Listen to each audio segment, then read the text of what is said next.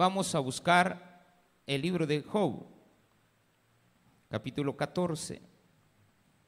Este libro, lo, eh, estos versículos los mencionábamos la semana pasada de carrerita, solamente para que supiéramos que el día de hoy íbamos a predicar acerca de la brevedad de la vida. La vida es corta, la vida hay que aprovecharla, hermano. Pero, ¿qué pasa cuando usted la desaprovecha? Eh, Dios le pone un estatuto a la vida, o sea, un término. De hecho, ha dicho que el hombre no va a pasar de, de 80 años. Ya después de ahí para allá le llamamos qué ganancia. El hombre vive entre 60 y 80 años a nivel mundial. Desde, eh, desde eh, la historia de- del diluvio para acá. Antes, pues el hombre vivía hasta mil años.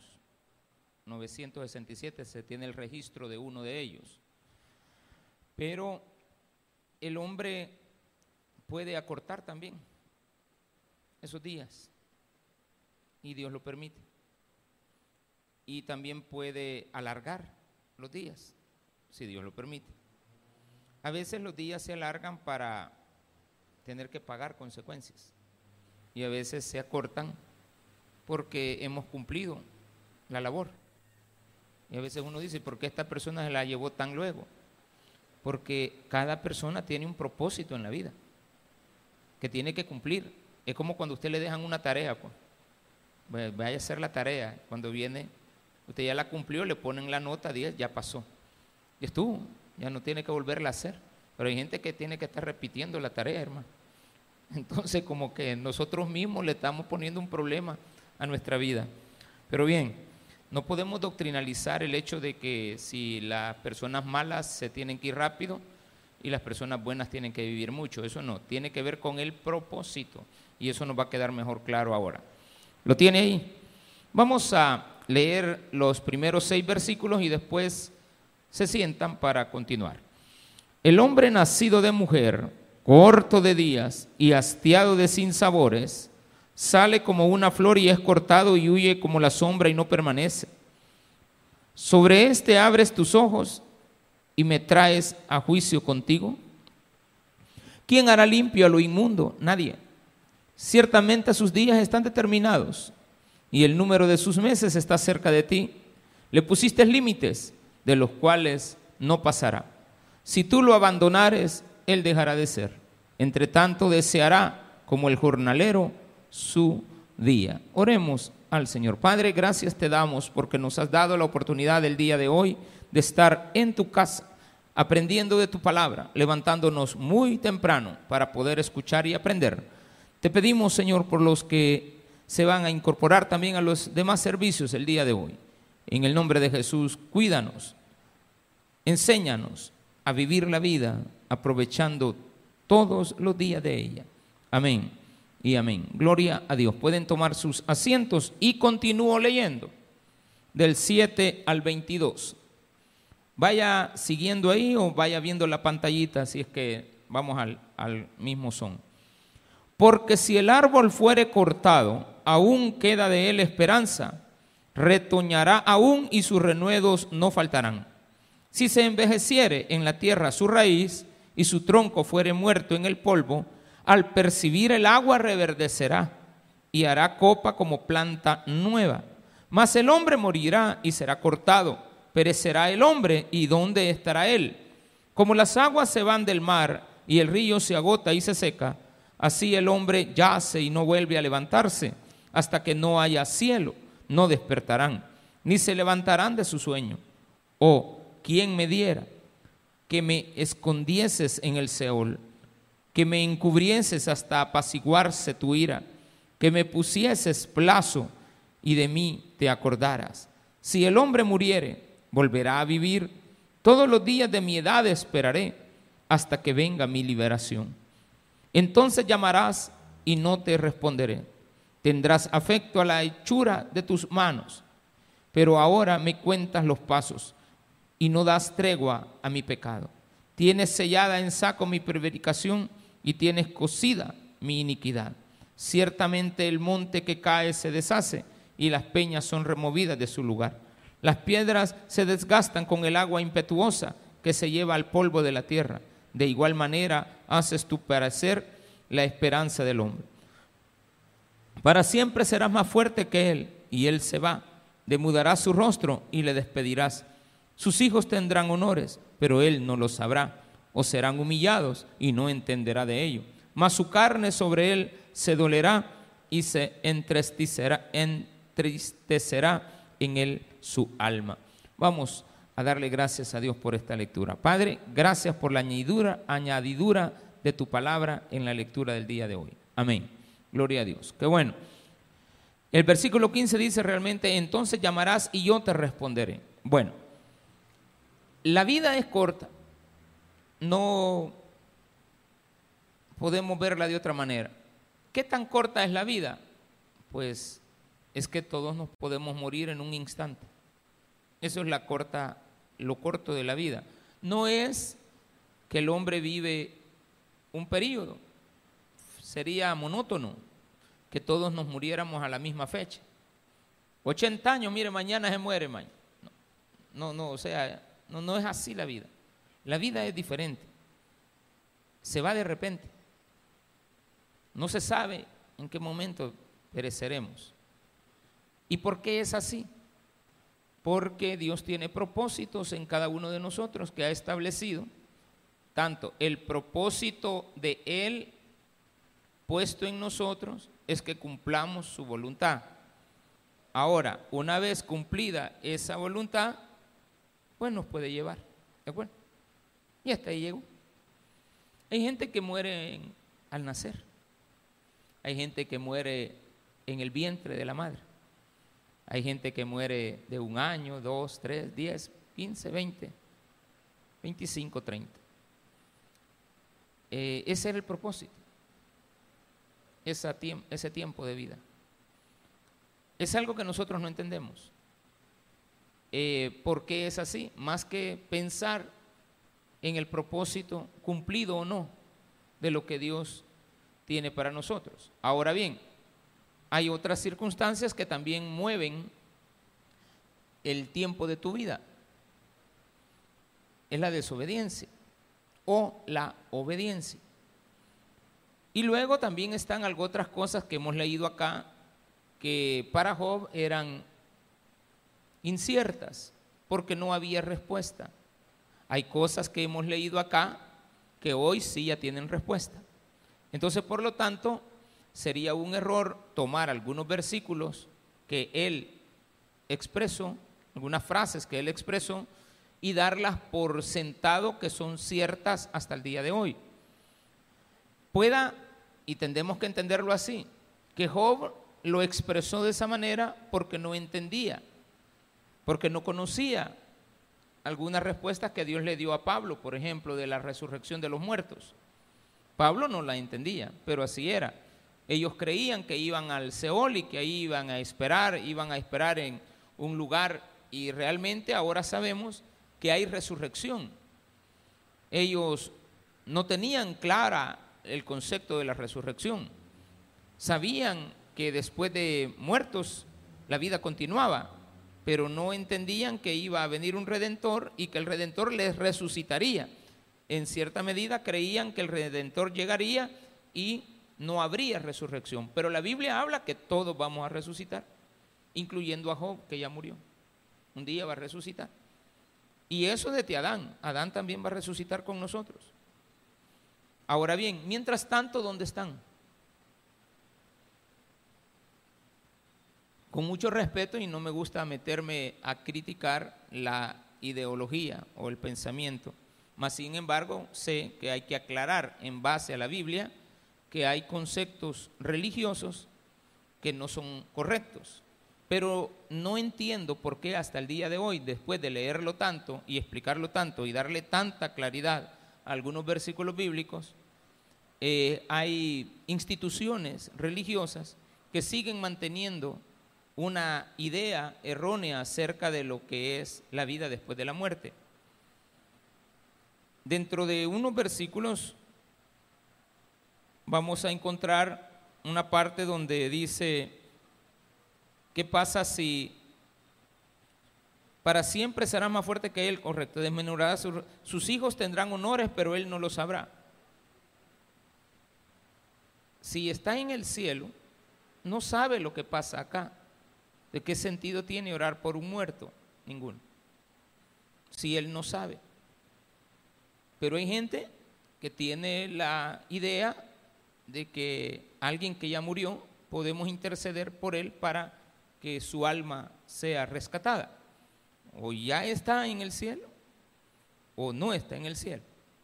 Si no está en el cielo, resucitará en la segunda resurrección, como está escrito en el libro de Apocalipsis. Job no sabía de Apocalipsis, no tenía claro ese concepto. Es más, también en el Nuevo Testamento, los primeros apóstoles y la primera iglesia no tenía claro el concepto hasta que a Juan le he revelado muchas cosas. Así como Dios le reveló también a, a Pablo acerca de la resurrección cuando nos dio el tratado de Segunda de Corintios. En el capítulo 15 que habla de la resurrección de los muertos y él dice que como un abortivo fue alcanzado él eh, al final y Dios le ocupó para dar a conocer que la vida sigue después de la muerte y que en algún tiempo algunos vivieron años y años, pero a pesar de los años que hayan vivido están esperando la resurrección.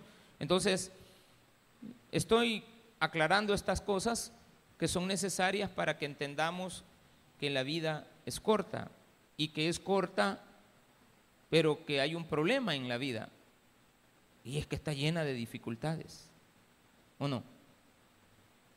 ¿Quién no tiene dificultades en la vida? Ay, pastor, tengo un problema. Dele gracias a Dios que solo tiene uno, porque yo tengo como 40 mil problemas todos los días. Todos los días. Si no es una cosa, es otra, una discusión, un, problema, el tráfico, la llegada tarde, este, hay que salir temprano, hay que hacer una cosa, hay que hacer la otra, algunas las alcanzamos, otras no las alcanzamos, creemos llegar a un lugar, no se puede, viene una dificultad, viene un accidente, vienen tantas cosas, dificultades económicas, la pérdida de un trabajo, la pérdida de un ser querido, un dolor por aquí, un dolor por allá, la vida está llena de eso, eh, una enfermedad, algo terrible que puede habernos pasado en un momento determinado, una mujer se quedó viuda de repente, etcétera, etcétera, etcétera. Hoy muy temprano en la mañana fui a hacer unas compras que nos faltaban y fui donde una muchacha a comprar unas cosas y tenía ratito de no verla. Yo creí que ella ya no era la dueña del negocio, pero me, me encantó verla, que estaba ahí muy temprano. Y la vi muy alegre, muy contenta, pero hace un año había tenido la pérdida de su esposo por COVID. Y está joven, muy joven, pero muy joven. El muchacho también estaba unos 32, 33 años, por ahí máximo. Y la vida les estaba regalando muchas oportunidades. De repente la vi decaer y dije, no, no, no se preocupe, Dios la va a levantar. Y ahora la veo más próspera. Eh, va caminando, bien ocupada en sus tareas, qué bueno. Pero otra dificultad ha de tener. Ya no es el esposo. Eh, no sé si tuvieron hijos no, no les veo niños. Pero otras dificultades han de existir. Y todos pasamos por cosas diferentes. Alvarito está, bueno, Álvaro, Alvarito le digo yo porque de cariño, pero Álvaro está en cama, no descansando, está en recuperación. Ojalá que ya el dolor que él tenía haya desaparecido con el avance de la tecnología que se ha tenido con el aparato que le han puesto, una batería que después tiene que volver a que la regulen hasta que ya no sienta dolor, entonces va, hoy sí ya no me duele, dele con todo que ya no le va a doler. Raro. ¿ah? O sea, ¿cómo logran el hombre determinar quitar dolores artificialmente? Pero hay unas personas que tienen dolores mucho más fuertes de lo que uno se imagina y para ellos, para ellos eso es un tormento. La lepra era considerada una enfermedad este, terrible, es una enfermedad pero era la tipología del pecado. No es que estar enfermo es condición de ser pecador, porque aquí también Job habla acerca de eso. Entonces, al llegar al capítulo 14, 13 y 14 de Job, eh, hay que detenernos, analizarlo, lo que él ha dicho, porque es muy importante que todos entendamos que la vida está llena de dificultades Y a mí me gustara que usted vea las dificultades de una manera diferente. Pero lastimosamente veo muchas veces en ustedes que una cosa tan pequeña les preocupa tanto. Cuando digo pequeña es porque en las manos de Dios tiene solución. El problema es que no confiamos en Dios, porque un árbol puede ser cortado, pero si Él toma agua, reverdecerá. Por ahí lo vamos a, encontrar también ese versículo de nuevo. El hombre muere y así el hombre se va, pero si toma de las aguas, si, se envejeciera en su tierra y su trono y su tronco fuere muerto en el polvo, al recibir el agua, el versículo 9, al recibir el agua, ¿qué dice? El versículo 9, reverdecerá. Entonces, este es un llamado a que usted busque el agua viva para que todas las dificultades que usted viva sepa aprovechar cada instante que tiene, pero para tomar del agua de vida. Jesús le dijo a la mujer, si me pidieres del agua, que yo te daré, vas a tener vida eterna. Y la mujer tomó inmediatamente de esa agua y no le dio una vida eterna en esta tierra, sino que le alargó la vida a la eternidad. Ese concepto no se tenía antes. No se sabía. Ahí dice, yo no sé qué pasa después de la muerte, pero hoy sí sabemos. Hoy sí sabemos qué pasa cuando un hombre muere. Entonces, si la dificultad más grande que existe, que es la pérdida de la vida, porque con la pérdida de la vida se pierden muchas cosas, al menos en esta tierra, pero se ganan muchas otras. ¿Por qué nos preocupa un diagnóstico? Es lógico, es normal, porque eres un ser humano que tiene sentimientos porque Dios te dejó sentimientos. Entonces es normal que tengas preocupaciones. Pero el problema es, me quedo en la preocupación y paso todo el día viviendo en la preocupación y me amargo y me da, eh, me dan calores y me dan enfriamientos y me da este, gastritis y, de, y hago que mis células empiecen a chocar y eso me va a provocar que después me den el diagnóstico de un cáncer. O se me desarrolle una diabetes o un problema nervioso llegue a mi corazón y haga que él estalle, tope, porque le diste tanta importancia al problema que no te diste cuenta que podías vivir diferente tomando agua aunque estés con el hacha puesta, así como el árbol le ponen el hacha. Dice la Biblia, el hacha ya está puesta en el árbol. Al, quitar el hacha, empieza a morir. Pero si el hacha sigue puesta, no, eh, hay una oportunidad. Hay una oportunidad. Entonces, pero yo sé que estos versículos, estos, estos sermones los oímos constantemente, no siempre, pero yo trato la manera de estarle dando a usted impulso, que no se preocupe, pero normalmente los vuelvo a ver preocupados. Y usted dirá, pastor, y usted no se preocupa. ¿Cómo no? Pero, no sé, pero he aprendido a, a tomar del agua en medio de las dificultades. Y si yo algo he aprendido de Dios, ¿por qué no se los quiero dar a conocer a ustedes? Que hay una forma para ver la vida diferente. Eh, la gente nos criticará cuando nos vea despreocupados, pero no quiere decir de que no, no estamos preocupados. No quiere decir que nos valga lo que a otro le pase.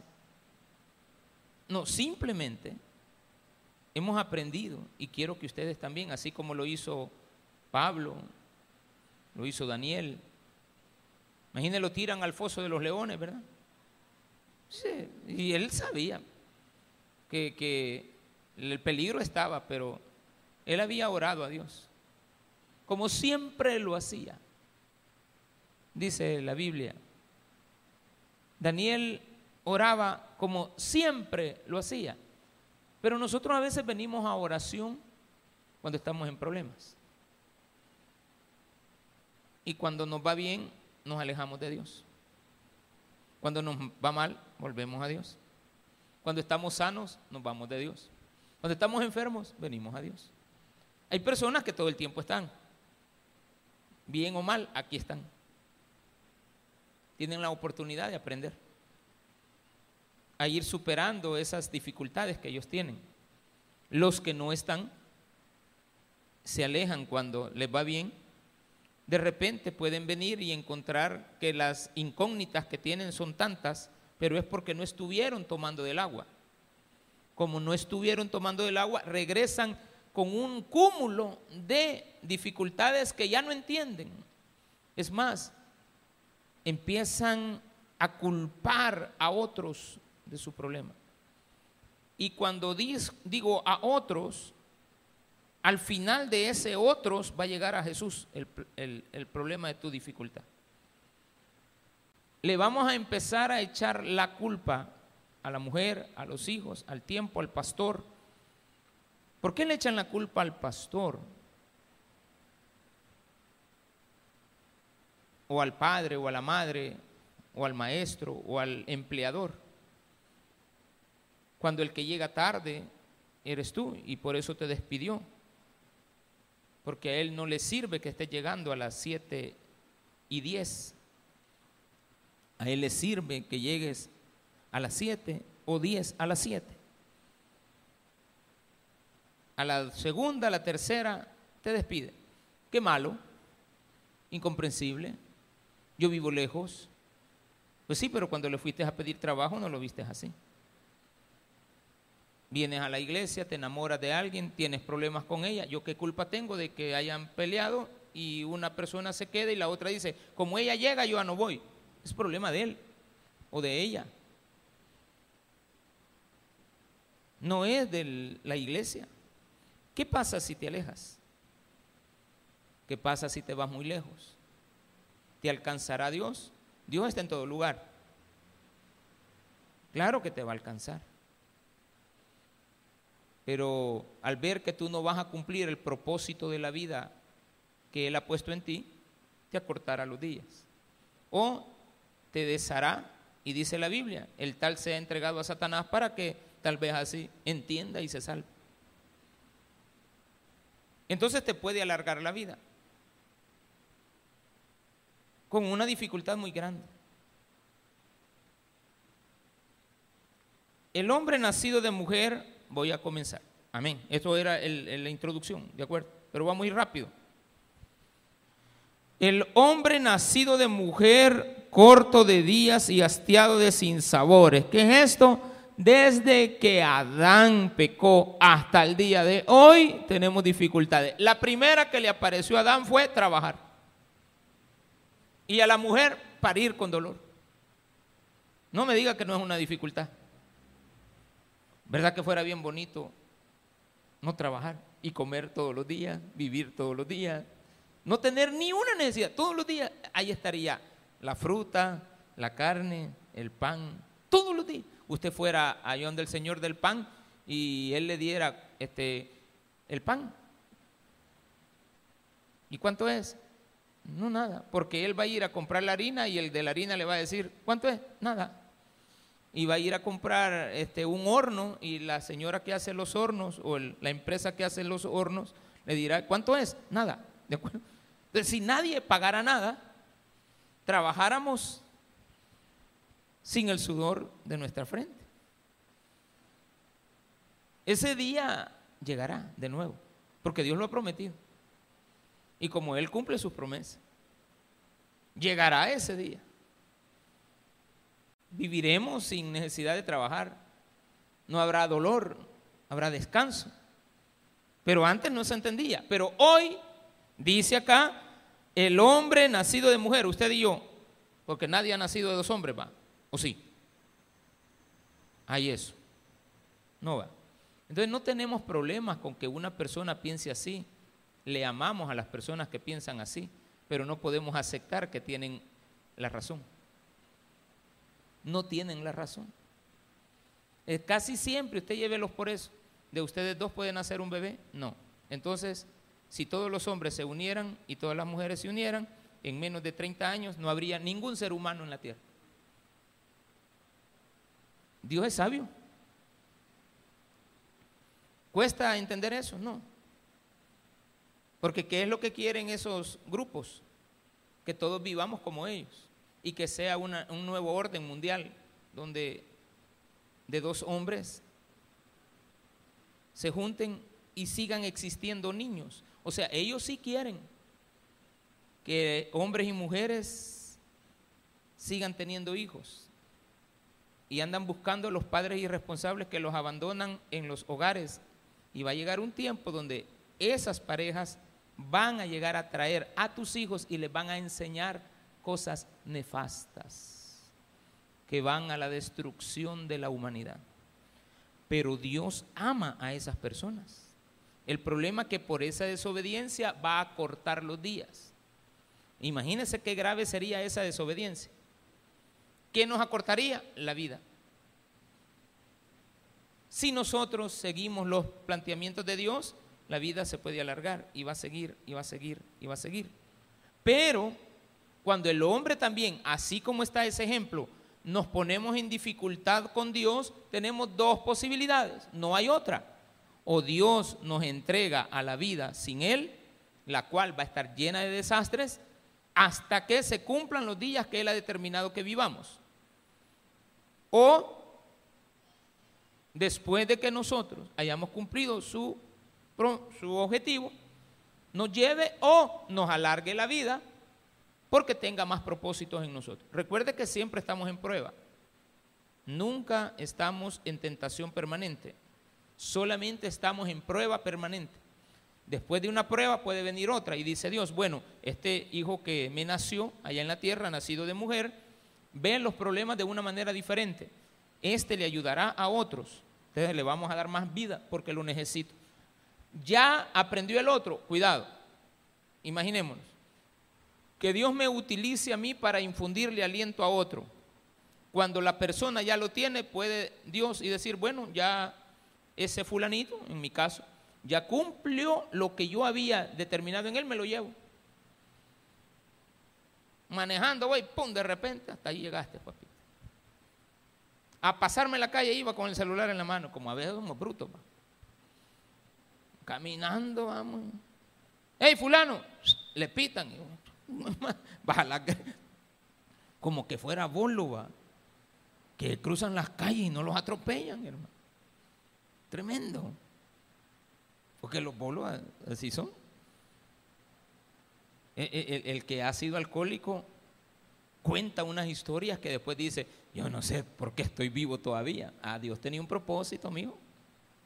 Que usted nos ayudara a enseñarle a otros que se puede. Ay, pero hoy que estoy sano, pastor, viera qué mal me va. ¿Y quién te dijo de que la vida es fácil? Nadie te dijo eso. Nunca te enseñó eso. Sale como una flor y es cortado y huye como la sombra y no permanece. Sobre este se refería a Job, él mismo hacia él. Sobre este abres tus ojos y me traes a juicio contigo, esto es una dificultad para Job, pero ya no para nosotros. Porque entendemos que en el pensamiento antiguo testamentario todos iban a juicio. Hoy sabemos que los únicos que van a ir a juicio son los que en el libro de la vida no están inscritos, pero que tuvieron obras todos tienen un libro de obras. Usted y yo, todos tenemos un libro de obras que será abierto. Y tenemos un libro de la vida. Pero si no estamos en el libro de la vida, a juicio, por no estar inscritos en el libro de la vida. Esto lo que dice es que las personas creyentes o no creyentes tienen un libro de obras que pueden ser buenas o malas, pero que hay una única obra en la vida que es importante que tú la tomes. Y es que tomes del agua de vida, que aceptes a Cristo en tu corazón. Nada más. Bien. De ahí para allá, pues todo lo demás es relleno. No hay problema. ¿Quién hará limpio a lo inmundo? Nadie. ¿Puede el hombre salvarse por sí mismo? No. Solamente Dios puede. Ciertamente sus días están determinados. ¿Es verdad? Es verdad. Hay que tener cuidado con las frases emocionales. O no la llamemos emocionales, llamémosle las correctas interpretaciones que a veces tenemos en la vida, porque, ah, ya me acordé, la inspiración. A veces decimos, hey, eh, eh, eh, cuando estábamos estudiando y alguien salía con la respuesta correcta, hey, este está, está, había, ocupamos una frase, pero no es la que voy a ocupar ahorita, pero sí la voy a mencionar. Este ha fumado de la buena, ¿de acuerdo? O sea, estaba tan sonado que le pegó a la respuesta. Entonces, traduzcámoslo al idioma correcto entre cristianos. Está inspirado. Pero hay gente que creen que porque están inspiradas, lo que dijeron tiene razón qué error más grande del ser humano creer que solamente los que están inspirados dicen cosas correctas. Porque hay gente que puede estar inspirada y no decir cosas correctas. Porque yo vi, eh, oí, aprendí de los amigos de Job, tres amigos, estaban bien inspirados, pero equivocados. ¿Se da cuenta? Que hay gente que está bien inspirada, pero equivocada. Porque hay alguien que puede, tan en su inspiración, tan inspirado, que puede llegar a creer que el hombre viene del mono en su inspiración. Porque le empezó a dar rienda suelta a su imaginación. Está inspirado el hombre. Y llegó a la conclusión de que usted era lagartija y que antes fue, usted tanto quedó de los quecos, hay alguien que le va a decir que usted viene de un queco. ¿Sí o no? Y le va a hacer el ruidito. Otro le va a decir que usted viene de un delfín. Y, le dibujan que la, aleta se le hace columna dorsal, que las aletas, eh, eh, eh, las, extremidades se le hacen brazos. Y ya después lo sacan del mar y lo tiran al, agua, ahí a la tierra. Y empieza a caminar y le empiezan a salir extremidades, pies, man. Y de repente usted ve a, un mono que se, lo hacen hombre. Está inspirado. No, hombre, un pensamiento. O sea, el, el que tiene ese tipo de pensamiento, no me diga que no está inspirado. Está inspirado, pero bien equivocado. Entonces, la inspiración hay que tener cuidado con ella. Porque me puede llevar a conclusiones erróneas. Entonces aquí dice, ciertamente sus días están determinados. Es lo correcto. Y el número de sus meses está cerca de ti. Antes no se hablaba de años, sino que meses. Se cree que Job en estas alturas tenía 70 años, 75 ya más o menos. Esta enfermedad le duró como tres años. Le pusiste límites, de los cuales no pasará, correcto. Si tú lo abandonares, o sea, no le quitas la vida, sino que lo dejas, porque Él se porta mal. Él dejará de ser. No que se muere, pero para Job sí. En aquel entonces Job inspiradamente dijo, cuando el hombre es abandonado por Dios, él muere, deja de ser. No, ahora sabemos entender que a pesar de su inspiración, lo cual es correcta por lo que él conocía, Hoy que nosotros tenemos mayor conocimiento, la cosa es diferente. Imagínense cuando no existía el cero, ¿cómo sumaban? Y aparecieron unos mayas por acá en, aquí en Centroamérica. Y no se inventan que una concha valía cero. Hace más o menos ya mil, dos mil, dos mil quinientos años más o menos que la, cultura maya. Y no es hasta que el hombre descubre América que empezaron a encontrar ¿Qué es? Antes el hombre, ¿cómo, cómo sumaba? Con rayitas, va. ¿Qué hacía? Grabé en la penca del maguey tu nombre, unido al mío. Ah, no, perdón. Ese, eso es Vicente, va. No, pone rayitas el hombre. Una rayita, dos rayitas, tres rayitas. Entonces el hombre decía, uno, no, no, no sabían, le, ponían nombre. Decían, ¿cuántos, ¿cuántos días llevamos? Uno, dos, tres, pero no sabían el cero. Entonces al llegar al nueve, ponían otra. Entonces ellos iban sumando. Sí, llegaban, pero el cero vino a solucionar un resto de problemas. Que nos ayudó para que la tecnología que tenemos hoy, pues, sea espléndida. Imagine que todas las computadoras se manejan solo con dos dígitos, un cero y un uno, todo, todo, absolutamente todo. Todo, pero todito lo que es tecnología, cero y uno, cero y uno, apagado y encendido.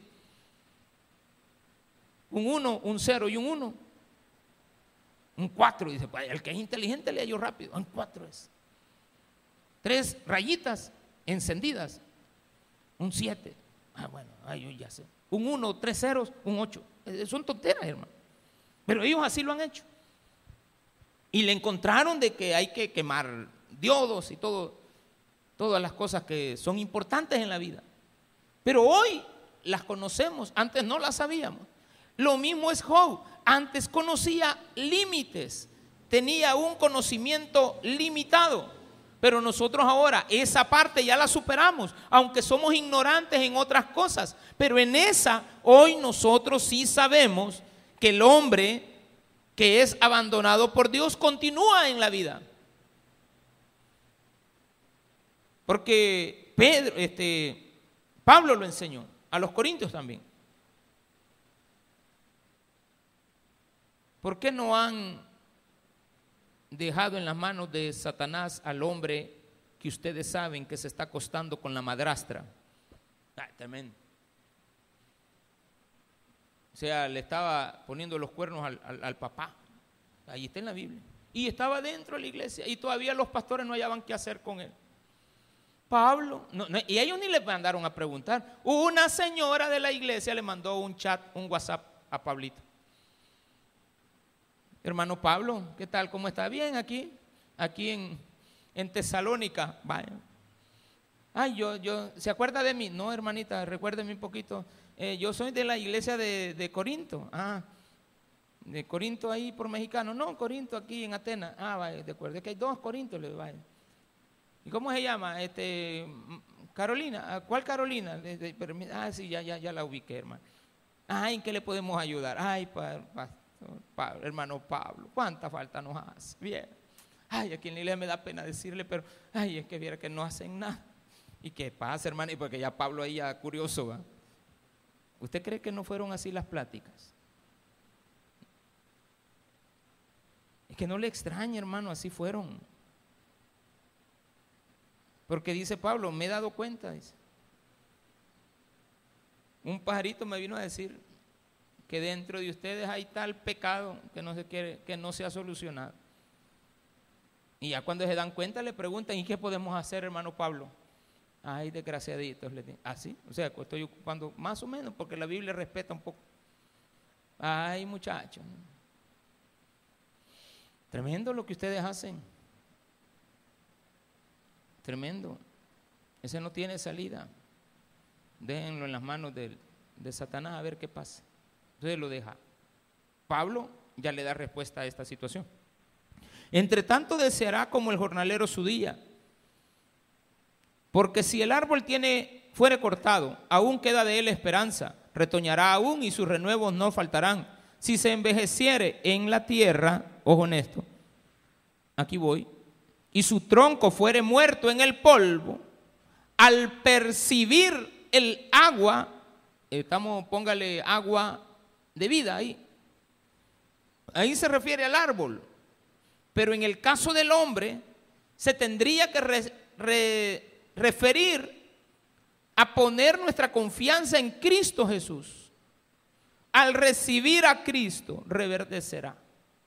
Vuelve a la vida estando en esta tierra.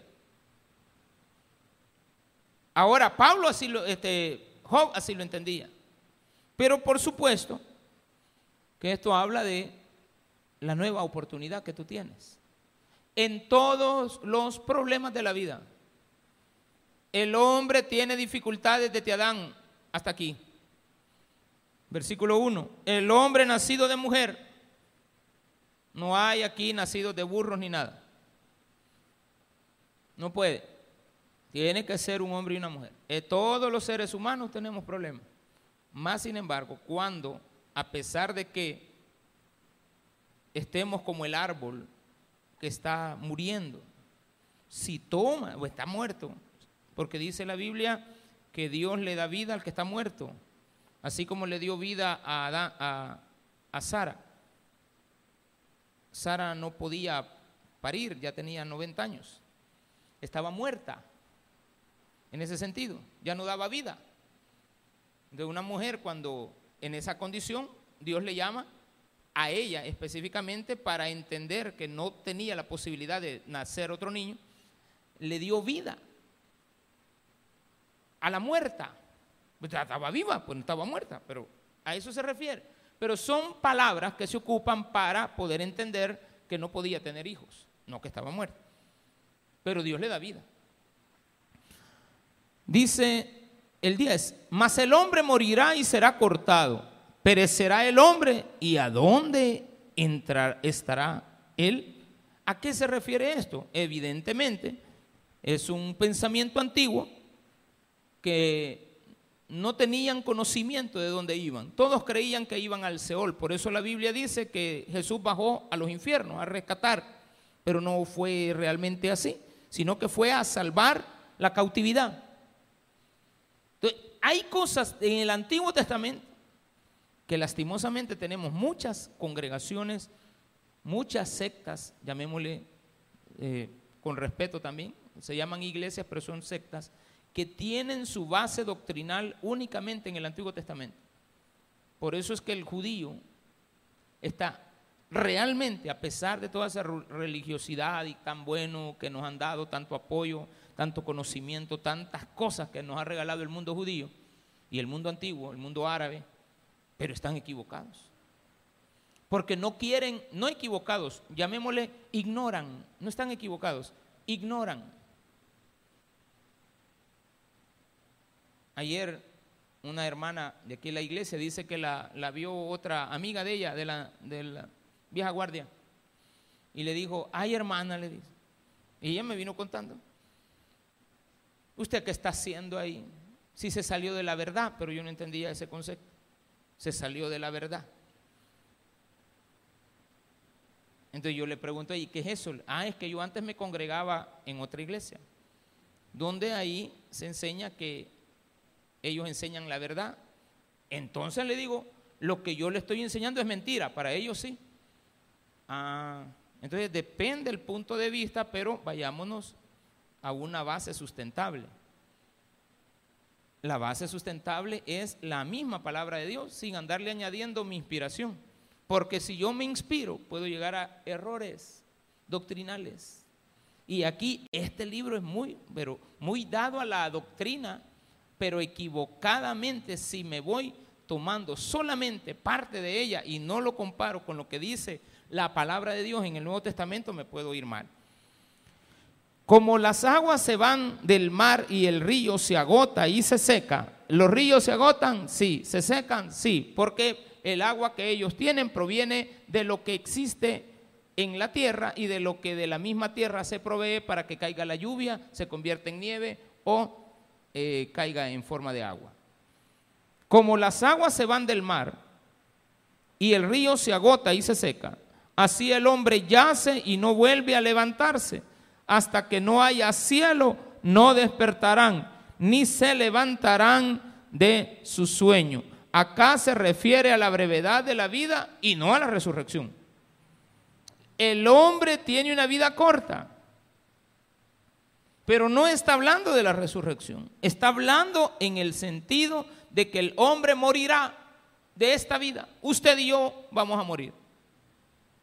O, como decía Pablo y tenía esperanza, algunos vamos a resucitar, vamos a ser transformados. Pablo tenía fe que estando vivo, Cristo iba a venir, así como usted y yo la tenemos que mantener.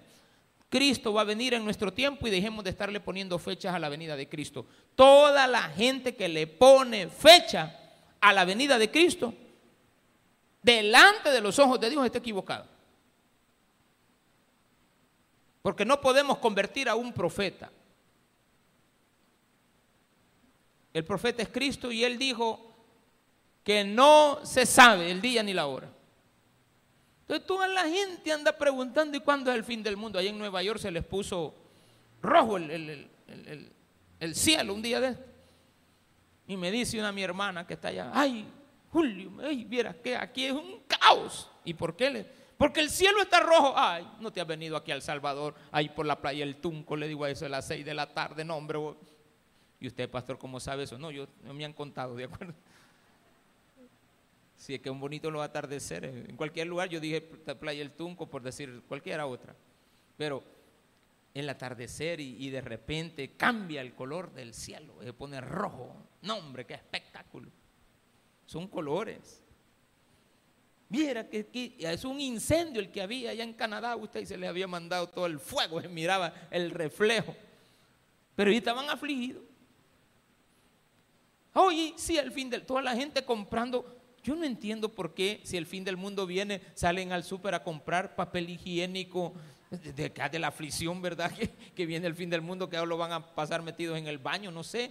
Pero están tan afligidos. Y ya cuando uno llega de urgencia, que si uno necesita y va al estante no hay, ay Dios mío. Y uno lo quiere inmediato para pasar a la gasolinera. Porque no hay. ¿Se acuerdan cuando venía la pandemia? ¡Ay! Hay que ir a comprar. las agencias comerciales le empiezan a meter a la gente ahí, compra antes de que se agote papel higiénico y, agua embotellada y necesitas esto y necesitas todo lo que ellos no podían vender, no los para ni un solo a todos nosotros. Sardinas, comida enlatada que no, a ver de dónde había aparecido, venía usted, el que tiene y el que no tiene, ahora la de pasar, ay, decíamos nosotros. Ay, porque ustedes afligidos, yo los miraba con la gran, yo decía, bueno, yo cuando yo, vaya no va a haber, ah, Dios suplirá. Amén. Dios me quitará este dolor. Yo cuando coma, no voy a sentir mucho. No me va a dar mucha hambre. Con solo, que bueno, eh, está bien. Que me va a dar COVID, ya, yo me voy a vacunar, dije yo, no vaya a ser. Por respeto a ustedes y a mi vida, porque la amo, mi vida, ¿o no? Yo no me vacuno, pastor. Pues no se vacune. Espere que todos los demás nos vacunemos y usted no se va a enfermar. Que bueno, igual es. Pero mientras tanto nos puede contagiar. Pero ahora ya no va. Ya todos tenemos COVID, hermano, todos andamos con COVID. Pero ya no nos afecta tanto. Ay, pastor, sí que han dicho de que en tres meses usted va a tener la sangre negra. Negra tiene su alma, de gracia. Usted va a tener la sangre negra, pastor. Y miren, nos han inyectado ahí, ya va a ver toda la humanidad. ¿Y quiénes van a quedar vivos? Solo los que no nos... ¿Cómo que solo vos también andás, mijo? Todos. Aquí con mi hermana andábamos, primera dosis, segunda dosis, tercera dosis. Ya se va a poner la cuarta. Tal vez, y una hermana me desanimó y me dijo, no, pastor, está vencida. Pues yo, después digo, bueno, pero si la compraron, póngala, me tomo. ¿Para qué la va a votar? Mire bien que estos frijoles están, ya vencieron. Coman. Mire que no pasa nada. Ya, ya si lo ve está nacido. Un día me dice mi esposa, mira, fíjate que hay un pedacito de piña que ve nacida. Es de la fruta, le digo, no te preocupes. Y sale mi hija, media vez tanga un hongo, ya se esparció en toda la comida. Ay, Dios. Ah, ay, quitarle el pedazo, pues. No, papá, ya lo tiene todo. Ay. Yo con una grande hambre, hermano. Y uno lo ve pasar, pues. Désenlo al perrito, pues vaya, ya el perrito, bien galán, bien gordo, está yo todo seco. Versículo, volvamos. 13. O, ¿quién me diera? Ese no es, o, ¿quién podrá defenderme? Bueno, o, ¿Quién me diera que me escondieses en el Seol, que me encubrieses hasta apaciguarse tu ira, que me pusieses plazo y de mí te acordaras? Ok. Muchas veces las cosas que nos suceden nos confunden. ¿Sí o no le ha pasado que le sucede algo y usted queda confundido? ¿Y esto cómo pudo ser? Hoy ya no sé qué hacer. Está confundido. La esperanza de la vida eterna y más a una resurrección es la que nos abre la puerta a una vida mejor. Para ir resumiéndolo ya. La esperanza en la vida eterna nos da una mejor vida. Si usted no tiene esperanza en la vida eterna, usted no tiene una buena vida. Toda la gente que no tiene esperanza están muertas. La misma Biblia dice, como aquellos que no tienen esperanza, dejen que los muertos entierren a sus muertos. Pastor, ¿y cómo es eso de que los muertos entierran a los muertos? Pues sí, hay gente que va, tiene vida, pero está muerta en vida. No tienen esperanza. O sea, la... ¿Y cuál es la esperanza? Hay que aclararlo. La esperanza es tener fe en la sangre de Cristo. Esa es esperanza. Mi esperanza está puesta, es la fe que tengo. Mi esperanza es la fe que tengo en lo que la sangre de Cristo hace. Poder, resurrección, vida eterna, perdón, todas las cosas que, la, que eso nos da. Versículo 14. Si el hombre muriere, volverá a vivir. Todos los días de mi edad esperaré hasta que venga mi liberación. 15. Entonces llamarás y yo te responderé. Tendrás efecto a la hechura de tus manos. Esto lo que nos enseña es que Dios no se equivoca. ¿Qué quiere decir eso? Entonces llamarás, tendrás afecto a la, a la hechura de tus manos. Tendrás afecto, o sea, yo voy a llamar a Cristo en mi momento de dificultad. ¿De acuerdo? Y dice, y yo, entonces llamarás él a mí, me llama y yo respondo al llamado de él. Pero cuando yo ya entendí el llamado de él, yo me entrego a él. Entonces, veámoslo así.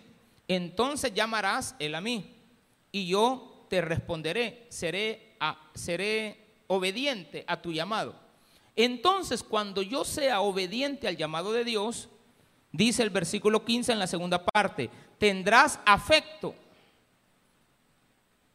a la hechura de tus manos. Lo que tú hiciste es bueno. O sea, Dios no se equivoca al haber hecho al hombre. Pero hay hombres que creen que Dios se equivocó al hacer al hombre. Porque hay hombres malos. Le echamos la culpa a Dios. Pero Dios no se equivocó al hacer al hombre. ¿O sí? Lo dejó un poquito así, va. No igual que la mujer, va. Pero no se equivocó. Dios no se equivocó conmigo ni contigo. Él te hizo.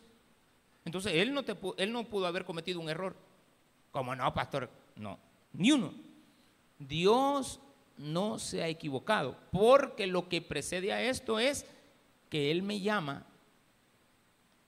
y yo le respondo. Y cuando yo le respondo a su llamado, Él me aprecia y dice, qué bueno lo que hice. Hice a un hombre obediente. Si todos, si todos los ha hecho iguales, Quiere decir, y todos provenimos de la misma raíz, todos provenimos de lo mismo, todos fuimos hechos a imagen y semejanza de Dios, todos. Quiere decir que toda la humanidad debió haber tenido la oportunidad de haber sido afecto a las manos de Dios. Pero como hay gente desobediente que murieron sin el afecto de Dios, no porque Dios se equivocó, sino que ellos decidieron dejar a Dios. Ciertamente el monte que cae se deshace y las peñas son removidas de su lugar. Estoy en el versículo 18. Este, póngale atención. Las piedras se desgastan con el agua impetuosa que se lleva el polvo de la tierra. De igual manera haces tú perecer la esperanza del hombre. Haces tú que el hombre, lo voy a poner en otra frase, de igual manera haces tú que la esperanza del hombre muera, perezca. Las piedras que están en el mar o las de los ríos, ¿cómo son? Lisitas, bonitas, va. Pero no eran así al inicio. Eran más grandes. O estaban borroñudas. Venían del río, llegaron al, al río, de la tierra al río, el río se las llevó hasta el mar. Fueron bajando, bajando. Y ya cuando llegaron al mar, allá por el obispo, usted ya estaba ahí, ¿de acuerdo? Usted ya ha ido ahí al, al altamar, no sé cómo se llama. Usted ya está. Y usted, oye, a mí me encanta ese sonido. Cómo suenan las piedras. Se van y regresan y regresan. Y me les quedo viendo, yo, yo así. Yo me les quedo viendo, veo las olas. Y, me fijo en las piedras desgastadas. O sea que es real. Hay mucha gente que tiene su vida decastada. Entonces perece. ¿Por qué? Porque se quedaron en el versículo 1 lleno de problemas. Por más dificultades que existan, confíe en Dios. Voy a terminar. Versículo 20 al 22. Para siempre serás más fuerte que Él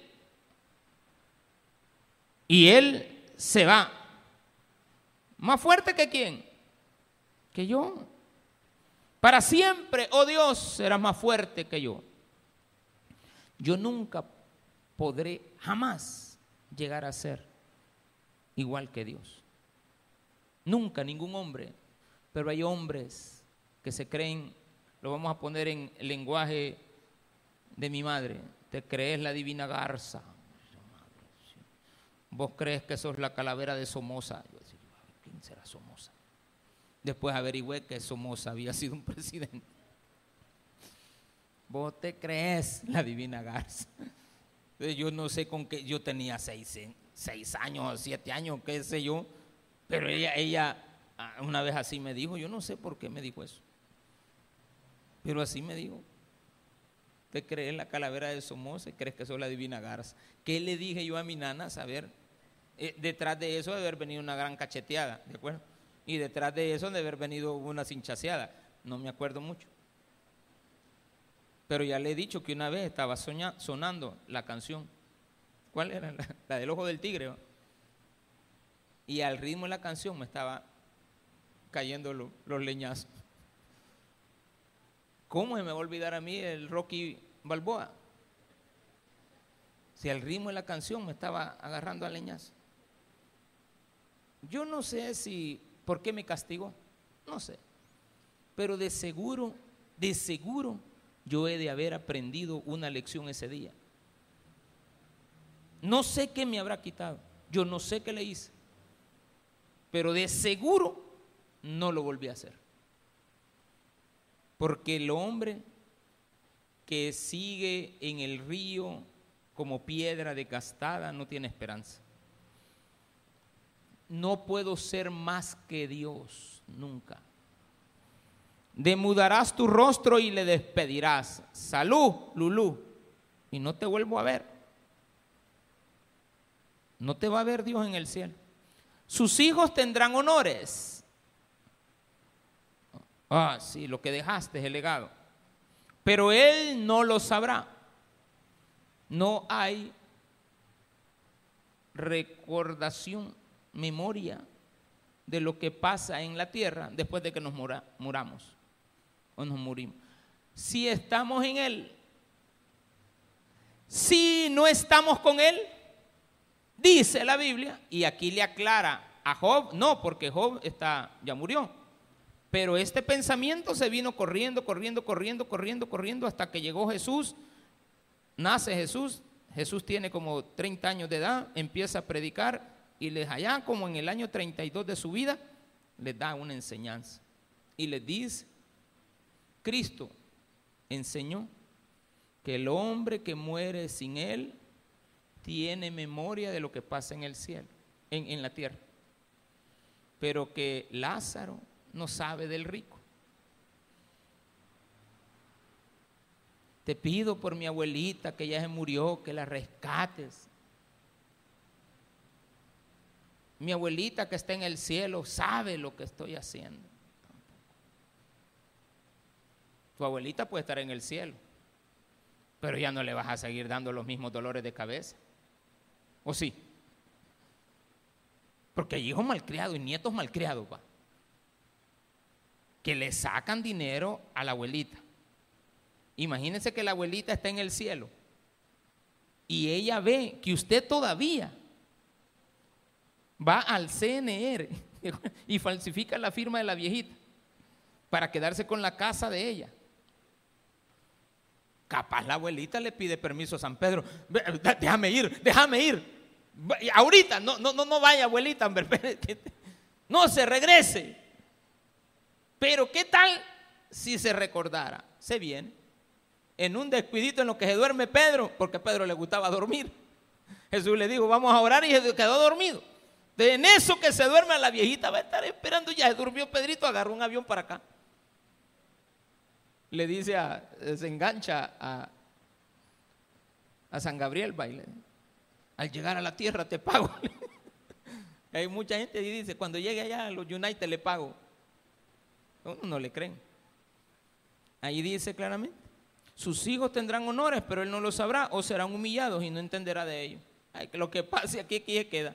Más su carne sobre él se dolerá y se entristecerá en él su alma. ¿En quiénes? En los que quedan en la tierra. Démele un fuerte aplauso a nuestro Señor.